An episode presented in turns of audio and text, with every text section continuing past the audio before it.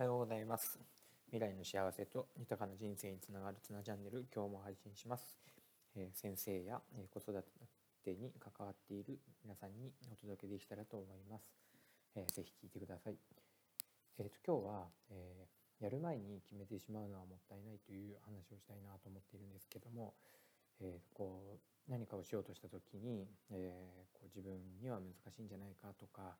え向いてないんじゃないかってこうね、やらずに決めつけてしまったり、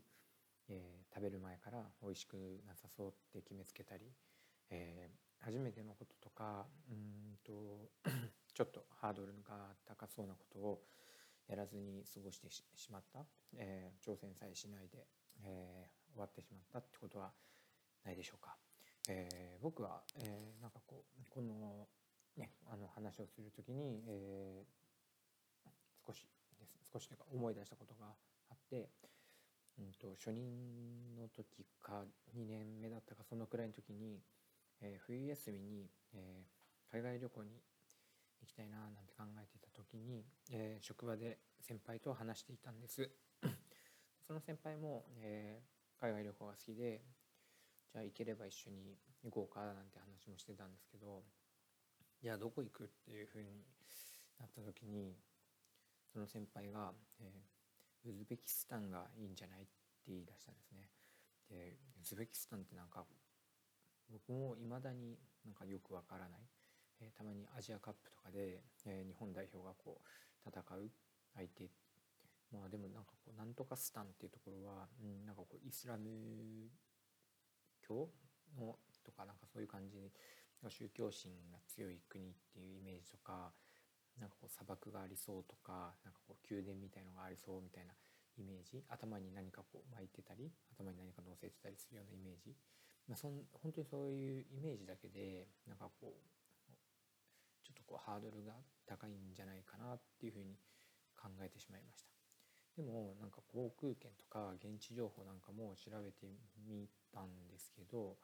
うんとまあ、その時の自分は、えー、やはりこうなんとなくの不安とあとですねやっぱ航空券がちょっと高めだったということから、えー、結局、まあ、その先輩も、えーと、行けなくなっちゃって、えー、一人で、えー、ベトナムに行くことにしました。でそれはそれで楽しかったんですけどなんかこうベトナムって、まあ、日本人もよく行くところだし、えー結局その後の10年間今に至るまでに、えー、行く機会もあったしでまあその時はまあベトナムっていう判断をしたんですけど、えー、今となれば、えー、あの時にウズベキスタンに行ってみたらよかったなっていうふうな後悔もあります。えー、ウズベキスタンってやっぱり知らない人多いと思うんで、うん、今だったらそういうところの方がすごい価値があるのかなっていうのも思います。で、うん、ろんな場面で、えーと、やってみて後悔したってこと、まあ、その場では後悔する場面ってあると思うんですけどやって後悔したことっていうのはなんかこう後々こうなんか変に残らないと思うし、えーと、やらなかった後悔っていうのはなんかこういつまでも残ってるのかなっていう感じがします。で、えーと本題というか、えー、今日話したかったことはうちの子が12月から学童の利用を始めることになりました。放課後に行く学童です。えっ、とで本人は初めてだからどうしたらいいか不安っていうふうに、えー、なんかこう不安だったり、ね、なんかこうあんまり行きたくないなっていう感じだったんですけど、えー、と12月になってこう学校の特別日課が多くて、えー、早く帰ってくるので、えー、家に人でいるっていうの時間が長くなってしまいます。なのであの、どうしても仕方ないんですけども、えー、まあ、親としては、えー、心配なことは先生や友達が教えてくれるよとか、えー、友達と遊んだり宿題だってやってくれるんだよとか、えまあ、なんとかくんとかなんとかちゃんだっているよとか、まいろいろ言ってみたんですけども、えまあ、初めは、えこう涙を流して抵抗していました。でも、えー、最終的にまあじゃあそんなに言うなら行かなくていいって親が諦めたところ、えー、まあ、そういうね行かなくていいって言うと行くって言い出して、えー、まあ、子供もちゃんと、行かなきゃいけないんだなっていうあの気持ちを持っているんだなと思いました。で、えー、結局、まあ、行くことになって、えー、今週12月になって、えー、心配だった、え初日を迎えました。で結果行ってみると、えとても楽しんで帰ってきたようで、まあ、結構短い時間ですねそんな、えー、と何時間もいるっていうわけでもないので、えまあ、楽しんで帰ってきて、え次はいつ行くのっていうふうに聞くほどにまあなんとなく安心したというかそんな様子でしたね。えー、であのこうやってみるっていう不安をこう挑戦したことでこ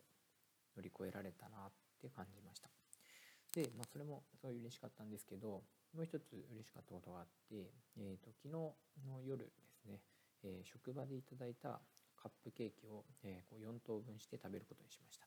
えー、みんなで1個しかなかったので、えまあ、本当に一口大きい一口一つ分ぐらいで、え、みんなで食べました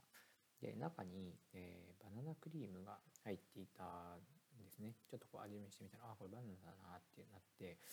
でそうするとなんかこう息子は、え、俺はバナナクリームはあまり好きじゃないからいいやというふうに言ってたんですけど、まあ、今回これね学童でやってみてあのそういう不安とか、えー、解消したり、えー、やってみてよかったねって話をよくしてたので、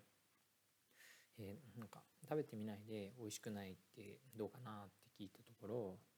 あそうだった。一口食べてみるっていうふうにしてなんかこう進んで挑戦することができたんです。でこう学童の経験があったので、えー、こうやる前に判断しちゃいけないとかやってみることは大事っていう気持ちを、まあ、息子なりに持ってたのかなと思います。